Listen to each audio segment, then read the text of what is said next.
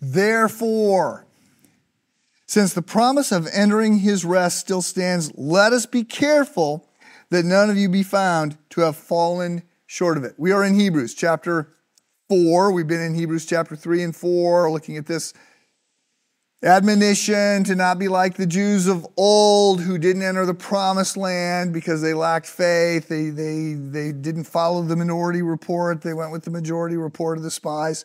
We looked at that yesterday. Uh, but we're being encouraged to enter into God's rest. And so I talked about the various different ways that the word rest is used and noted that ultimately this rest that we are looking for is the rest that we find in heaven. Now, we need to be careful when we interpret the Bible uh, in any sort of allegorical or symbolic way. There, is, uh, there are different types of writing and genre in the Bible. Some of the, some of the things that we learn are more didactic, they're more prose, they're more just straight, straight up instruction. Some of the things that we learn, we learn from events. And uh, so we are seeing truth that gets played out for us, examples that we want to follow or not follow. And so the, the, the, book of Hebrews, again, it's a Jewish sermon in that sense. And so the, the, the listeners to this are, the readers of this are Jews. They know the story. And so there's, there's these flashbacks to the Jews. And uh, so the, the whole idea is don't be like them and enter into the Sabbath rest. Uh, and so this perfect peace, again, that we get to enter into in heaven. And that's the, the total. When somebody passes away, sometimes they'll say, someone will say, may they rest in peace. You've seen RIP, rest in peace. And um, that doesn't mean physically rest. That means may their soul be at rest. May they be perfectly content. And this, of course, has more, uh, more punch when you realize that part of what is said about hell, the description of hell, is that there is no rest in hell.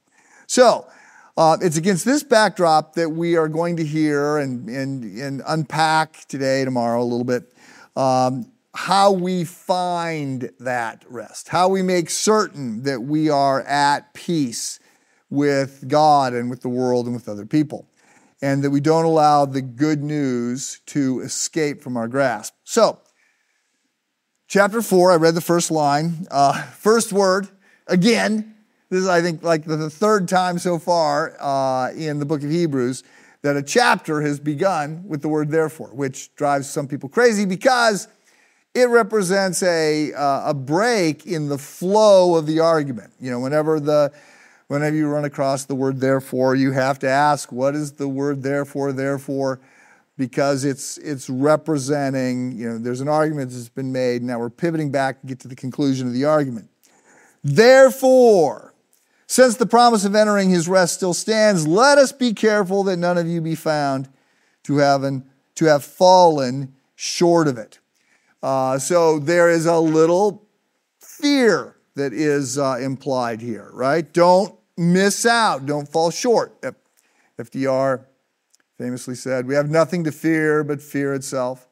Um, memorable line, not true uh, in any real way. There are plenty of things to fear. And one of the things that is being developed here is that we should uh, be fearful of missing out on, uh, on uh, the rest of God.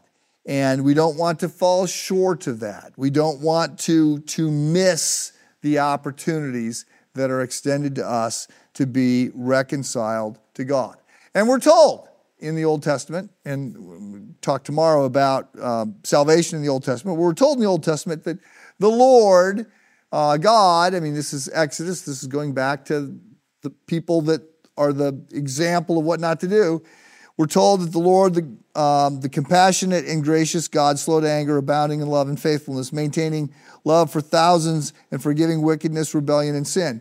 So uh, God is gracious and compassionate. The God of the Old Testament and the God of the New Testament are the same God. They're, he is gracious and compassionate, but we need to embrace that grace. We will unpack this more tomorrow. Have a good day.